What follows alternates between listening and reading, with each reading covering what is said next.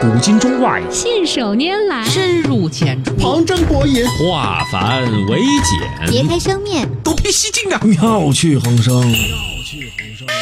梁冬、吴伯凡，坐着打通经济生活任督二脉。任督二脉。东吴同学会，一期一会。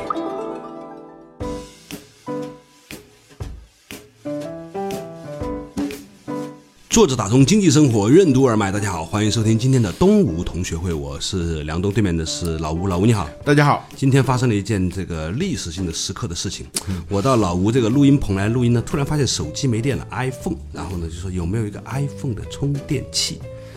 以前呢常常发生要充电，每次都有充电器在老吴这办公室，居然今天楼上楼下没有一根儿 iPhone 的充电线，嗯，这件事情我觉得很能说明问题啊。六七个人竟然都不用 iPhone 了啊！就是你成了的少数派。太可怕了、啊！太可怕了！这件事情，我觉得真是一叶知秋啊啊！嗯，就让我联想起了前两天这个苹果的股价的暴涨。苹果发布了新的一季财报之后呢，收入很高，然后呢，加上呢大规模的回购股票，让市场上流动的股票变少了，导致股价上涨。这个呢，其实某种程度上来说，已经是围绕着股东利益在做事情了，嗯而不就是是围绕着消费者需求做事情了。对，当人们更关心苹果的股价而非其产品的时候，意味着苹果公司正在发生怎样的变化？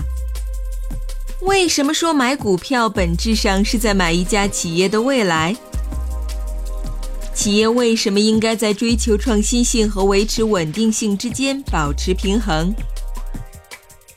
欢迎收听东吴同学会，本期话题：苹果从狒狒到猩猩。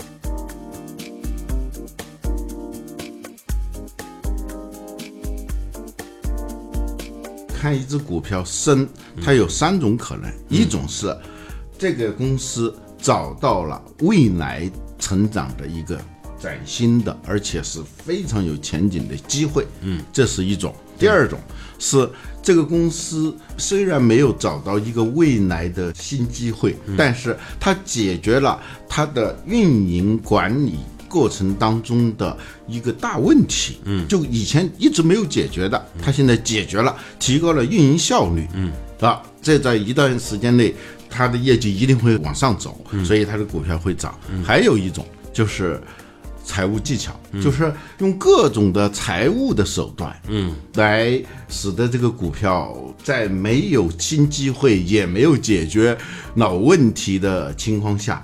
也获得一个大的增长，嗯，所以我们看一个公司，最好的是要创造机会，嗯，第二是解决问题，第三实在不行了，用财务技巧来制造某种所谓的稀缺性其实是，嗯，对，比如说我自己花很多钱回购我的股票，对。这一下子股价也会往上涨。因为流通性少了嘛。嗯，现在看过来呢，就是以我刚才这个例子来看，我发现的的确确这个苹果的这个保有量在下降啊。以前作为我们这种铁中的啊，就从来不会使用其他手机品牌的这些人，已经被时代抛弃了。连我在这个老没有抛弃，，没有抛弃，就是差不多快抛弃了。你自己还在很坚挺的持有，但是慢慢慢慢的，你发现身边的人少了。对哎，这个情况发生在上一次有这种感觉是什么时候呢？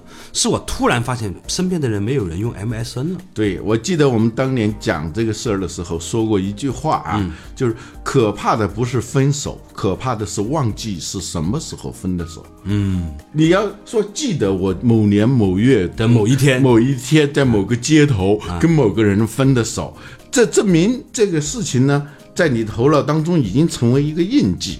啊，你可以回溯的，嗯，就像丢个东西吧，比较确定的是在哪儿丢的，你还有可能会找得到。你都不知道你这个东西是在哪儿丢的，在什么时间丢的，你就没办法找了。嗯，这就是那首歌词，某年某月的某一天，就像一张破碎的脸，对吧？这首歌听得懂这首歌能笑的人，也差不多年纪不小了。某年某月，但是就从这件事情来看，我们发现就是花无百日红啊，而且目力所及，在可见的将来，你也看不到苹果会有什么东西会出来。就是以前你总是会期待它的新的手机，它新的某一款，比如说是 iCar 或者 iTV 啊，诸如此类，或者说 iPhone 的某一款突然那个革命性的变化，你现在看不到啊。嗯，像库克这个人呢，其实是属于董事会比较喜欢的那种人。对，包括鲍尔默，嗯，都是同一类人，嗯，就是在鲍尔默执掌微软的那么长时间啊，嗯，十几年啊，嗯，微软的业绩一直是不错的，嗯，他也做了一些变革啊，也做了一些转型，但是最后都是无疾而终。最典型的就是要把 Windows 在 PC 的荣耀。移植到手机上头，这是他当时付出的一个非常大的努力，最后也失败了啊。但你要是买微软的股票，那一个阶段其实是很不错的。但问题是，他把微软的未来给耽误了。嗯，后来我们前不久讲的那个刷新，那个萨提亚，嗯，重振微软。在很大程度上是对鲍尔默的一个否定，嗯。就有一些职业经理人，他们是非常善于把业绩搞好，但是把未来就搞没了的，有这么一种类型的职业经理人，库克也算是其中的一个。嗯，联想起来呢，最近 Berkshire Hathaway 呢股东大会，我一直觉得。这好几年了吧，都觉得可能已经是最后一届巴菲特和查理芒格出现的一个大会了。这一次呢，他已经选出了一些接班人来做副董事长啊什么的。然后呢，有人就问到他关于对于科技股的一些看法，包括对于谷歌啊这类的股票，他们自己开始反思。两位老年人也挺有意思的，一直都说不碰科技股。他最近他说他觉得没有买阿尔法贝，就是那个那个谷歌的母公司嘛，是一个是叫阿尔法贝吗？嗯，阿尔法贝塔。嗯，对啊，对。不知道为什么突然间显得很不自信哈，啊不，我建议呢，这个你要是说不好记的话，它应该就叫字母表，阿尔法贝塔的意思就是字母表。对，插一下，我解释一下它这个名字为什么把 Google 变成阿尔法贝塔。对，是说它的公司过去是一个业务，搜索引擎，后来呢，他发现他的业务越来越多的时候，他们要走一个多元化的。同时又有相关性的这么一个业务生态群落啊，一个生态系统，这样呢，就是下面它就会有很多很多的公司，这些公司的名称的开头一个字母呢，可以组成一个字母表，嗯，这就是他的一个思路。对，所以说回来呢，就是巴菲特和查理芒格呢自己也说，就是当时没有买是因为蠢啊，所以。我觉得从这个角度来看，其实他们作为一个世界级的这个投资者，现在其实自己也在内部的反省，不管他有多大年纪了，也在反省一件事情，就是科技和创新对于整个未来的影响仍然是不可限量的。嗯，所以大家也在期待着哈，就是如果巴菲特和查理芒格他们两个人退休之后，新的这些投资人是不是能够开始更多的拥抱这个。互联网这个时代，这个还是要花点时间以后才能看。幸好我们是一个老节目，我们如果十年、二十年之后还有机会再来看这个事情的话，我们才能知道说他们所秉承的这个理念，放在一个更长的历史长河当中意味着什么。不过今天呢，我想跟老吴我们想探讨一个问题啊，就是说像苹果这样的公司，也许它股价还会上涨，它的市值还会增加，它的利润还会增加，但是呢，你已经隐隐约约的看到了一个巨人的背影了，就他好像已经开始慢慢引入历史当中，这种感觉好像已经有了。嗯，我不知道你有没有这种感觉？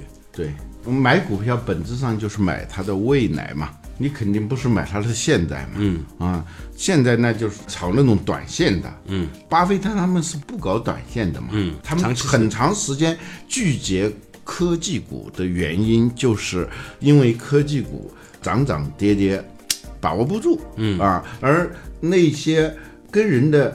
古老的需求连在一起的那些产品，他们心里头觉得是有谱的，嗯。啊，所以他们一直是偏好于那类股票，什么可乐呀、糖果呀、剃须刀啊、保险公司啊、银行啊、铁路啊，对啊，就是那也没错。但是呢，就说到这件事情的时候，他就说这个护城河很重要，然后呢，创新没有什么意思啊，或者也不是说没有什么意思，就是说他认为这个，比如说像喜事糖果这种护城河是很深的公司的很好的，结果呢就引发了那。那个 Elon Musk 的一个在推特上的说的话，他说呢，嗯，我得搞一个糖果公司，看看你们这个喜事糖果能不能被我灭掉。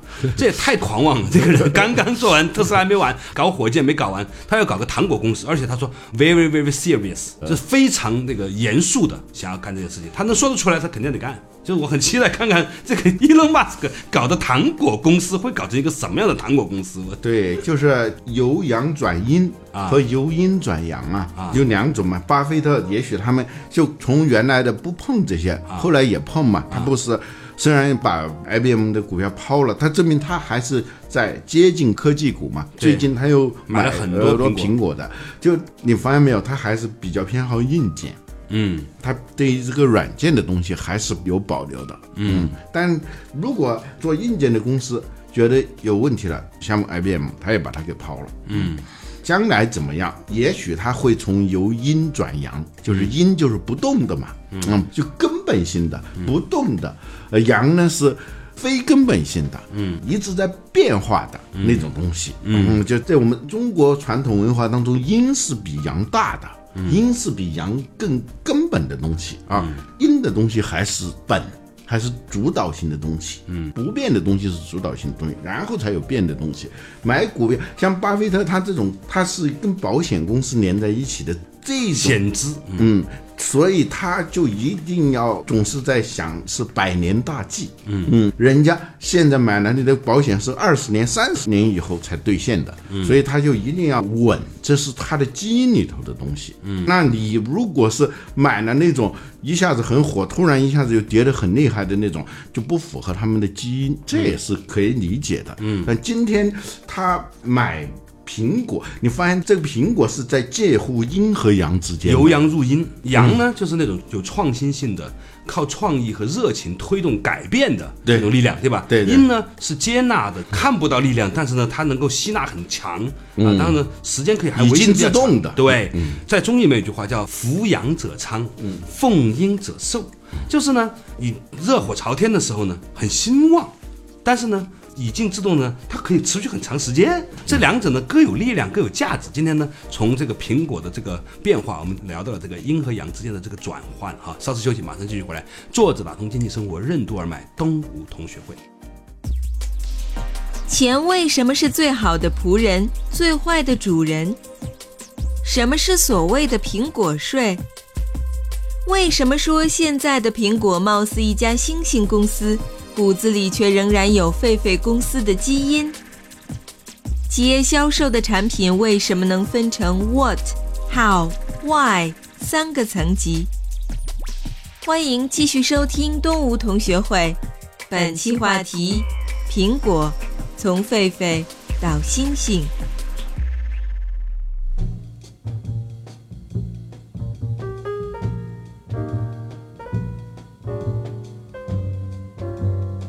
作者打通经济生活任督二脉，大家好，欢迎收听今天的东吴同学会，我是小梁，对面是老吴，老吴你好。大家好，今天讲到这个企业或者这个生命吧，到一个阶段的时候呢，它总有阳态转到阴态哈。这个时候呢，巴菲特呢已经开始感受到了苹果也许不那么创新，但是很有赚钱能力，正符合他的趣味，所以呢，他现在买了很多的苹果的股票，可以在看得见的将来，苹果还是会是一家非常非常非常赚钱的公司，因为你看它的市盈率其实是很并不高的。对呀、才十几二十倍 对对比腾讯，你看的腾讯动态还是静态哈，最少都四五十倍啊。对如果另外一个指标的话呢，八九十倍。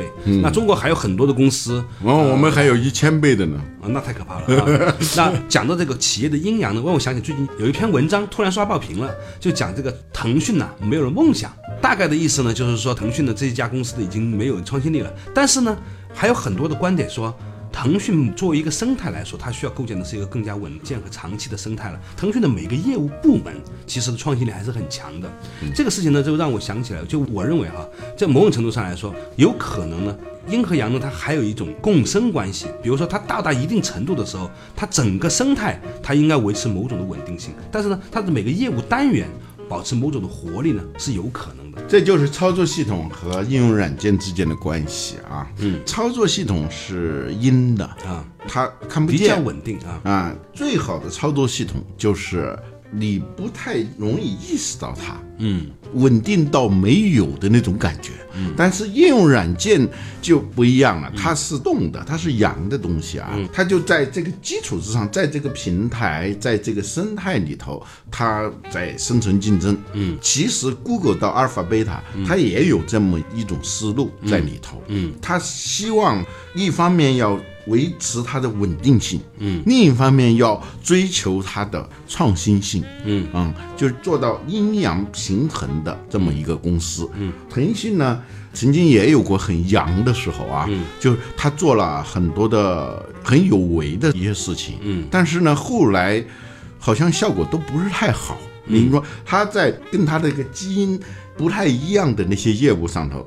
电商啊，叫搜索啊，搜搜那个叫易讯啊，是叫什么？拍拍拍拍，所有这些东西都不行。后来呢，他就收缩，收缩就不自己做了，就让自己成为一个平台，或者就是一个背后的投资者，帮助别人成功，从而成功自己。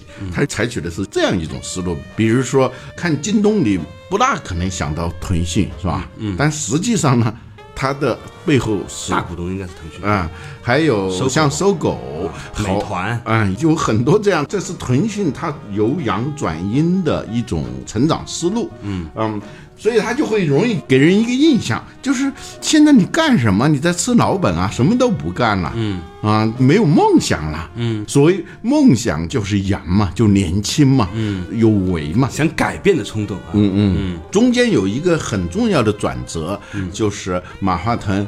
跟 KK 的一个对话，嗯，就是这个失控，嗯，就这种思路，嗯，对他，我觉得是一个很有象征性的一个事件，就是什么叫控制，什么叫失控，只有你不去控制他的时候，它。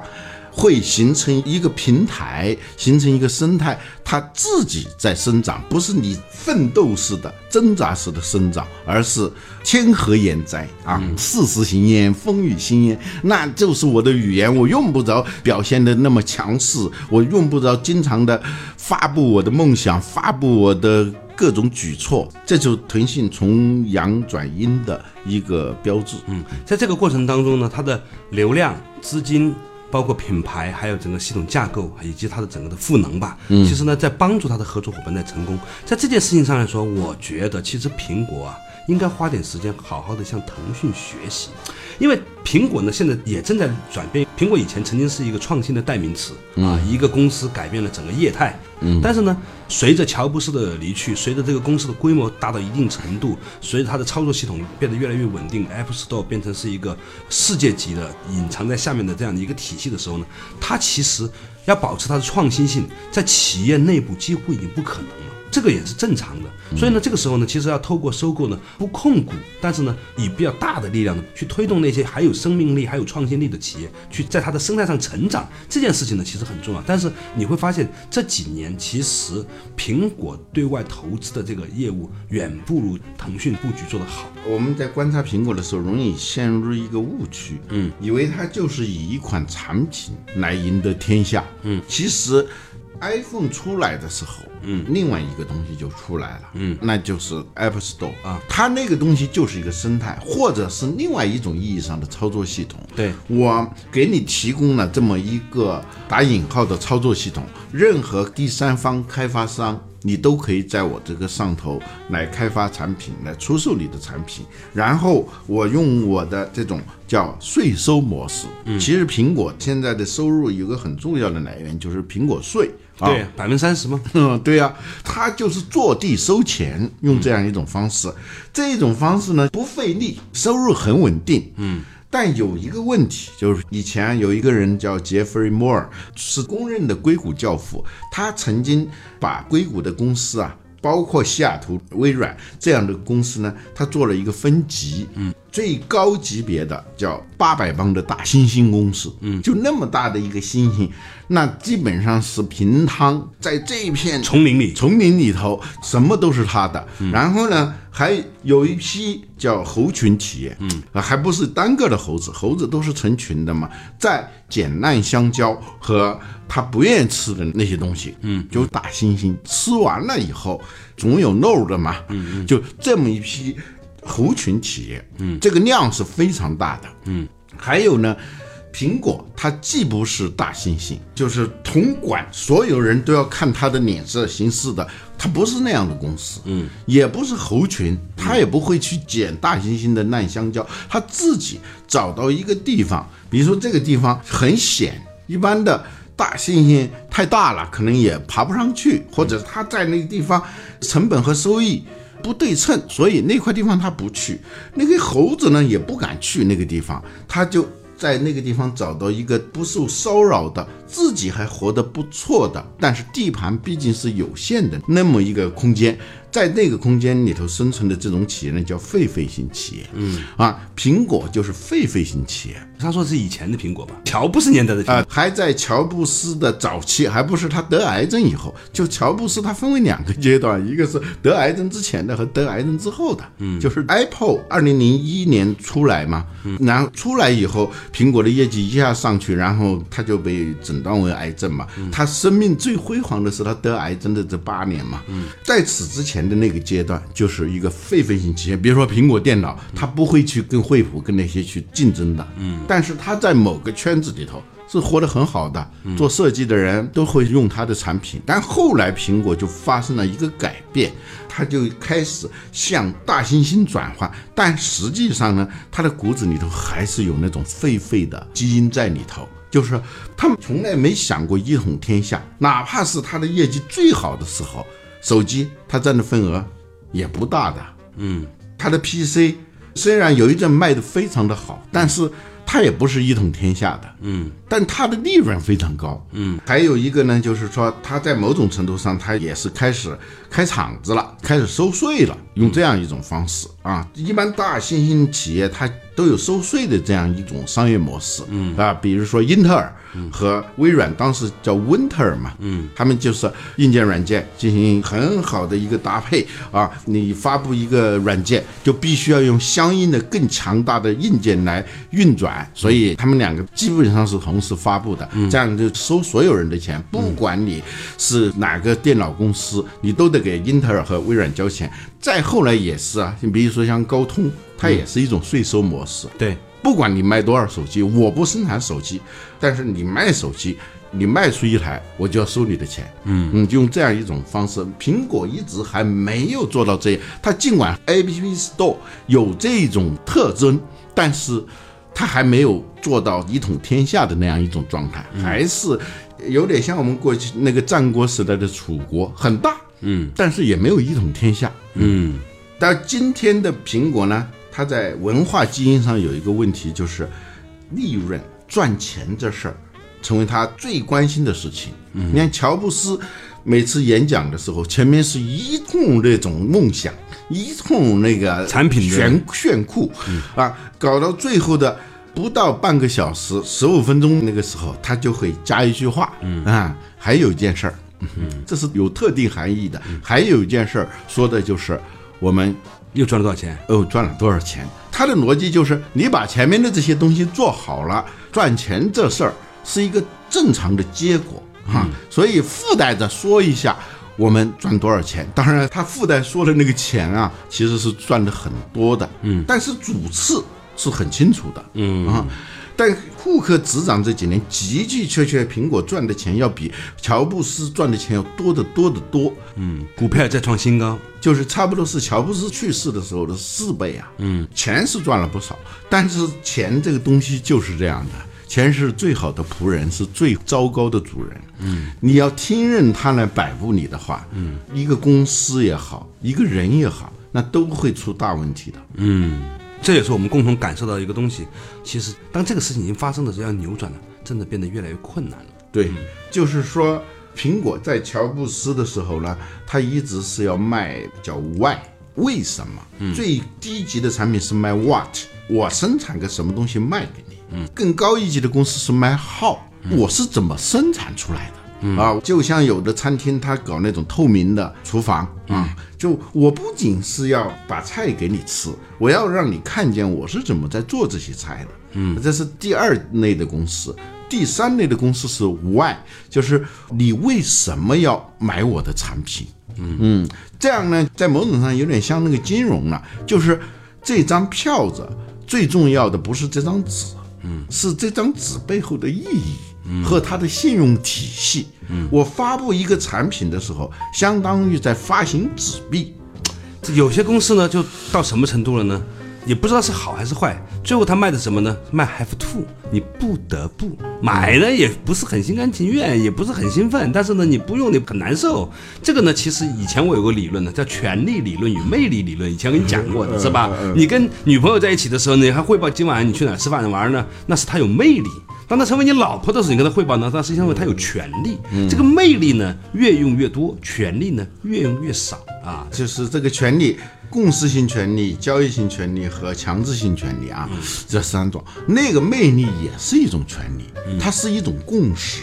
嗯，就它成为了你心里面特别好的自己对的那个样子，是对吧？对对，那个时候呢，它是一个映射游戏，它这个魅力啊，就可能是越来越大。但是有一个问题，就是你要保持这个魅力，是需要创造性的，对是需要付出非常大的努甚至。常常要颠覆自己。嗯，当你签单以后，没有结婚，签完约以后，你就觉得我没必要持续的投入来增加自己的魅力，因为我可以拿这张合同来约束你的时候，我就没必要再增加魅力啊，对我就没必要搞那些炫酷的东西。再说，一切都是熵增的。魅力在一个封闭系统当中，它一定会趋于无序和混沌。你必须要持续的来注入能量，这个是很累的事情。之前巴菲特说的：“我可不和我老婆离婚，她太有钱了。所以这个有时候这种强制性权利呢，它对人呢，它腐蚀性就在这里头。他觉得一个东西有保障了，你就自然就开始松懈，你就不会去自我刷新、自我颠覆，慢慢慢慢的，这个魅力就在你不知不觉当中就在耗散。那越好散，越没有魅力，就越诉之于权力。你越诉之于权力，你的魅力就会越少。对这它就是一个恶性循环。我们说的是苹果啊，啊，不仅仅是苹果，很多公司都是这样的，就是你要通过魅力来吸引消费者，让消费者为你掏心掏肝掏肾的去买你的产品，这个是事先已经付出了很大的努力的。嗯，到一定的时候，你日子过得越来越好的时候，就意味着你在舒适区里头在动用脑本。而且这个东西它是一个自我循环的，越舒服就越想更舒服一点啊。跑步不如走路，还是走路呢不如站着，站着呢不如坐着，坐着呢不如躺着。躺着不如平躺着，这典型的衰老迹象嘛。小孩儿都是没事儿的往下的扶手电梯往上爬呢，那小孩儿，对因为老头儿老太太怎么会呢？就都喜欢躺着是吧？所以呢，这这件事情呢，也许呢我们眼光还不够长远，也许呢我们还要花更长的时间去观察这一个生态的演变。也许呢我们可以看到，过两天突然爆炸性的出了一个很炫酷的东西呢，又彻底改变了我们人类生活的 那不大可能，就苹果不会给人这种惊喜，它已经不大可能了。当你这样说的时候，我仍然努力的用理性告诉我们，在节目里面我们要保持一种开放性啊，你一定来对任何人、任何事情保持善意的希望。我们希望啊。有一天，苹果呢再次出现一个革命性的世界性的产品，让所有的世界人民的生活呢得以一个更好的改变啊！它是怎么样是他的事儿，我们是否把这个希望是我们理性乐观派啊，对对，好了，感谢收听今天的东吴同学会，我们下期依然一期一会。嗯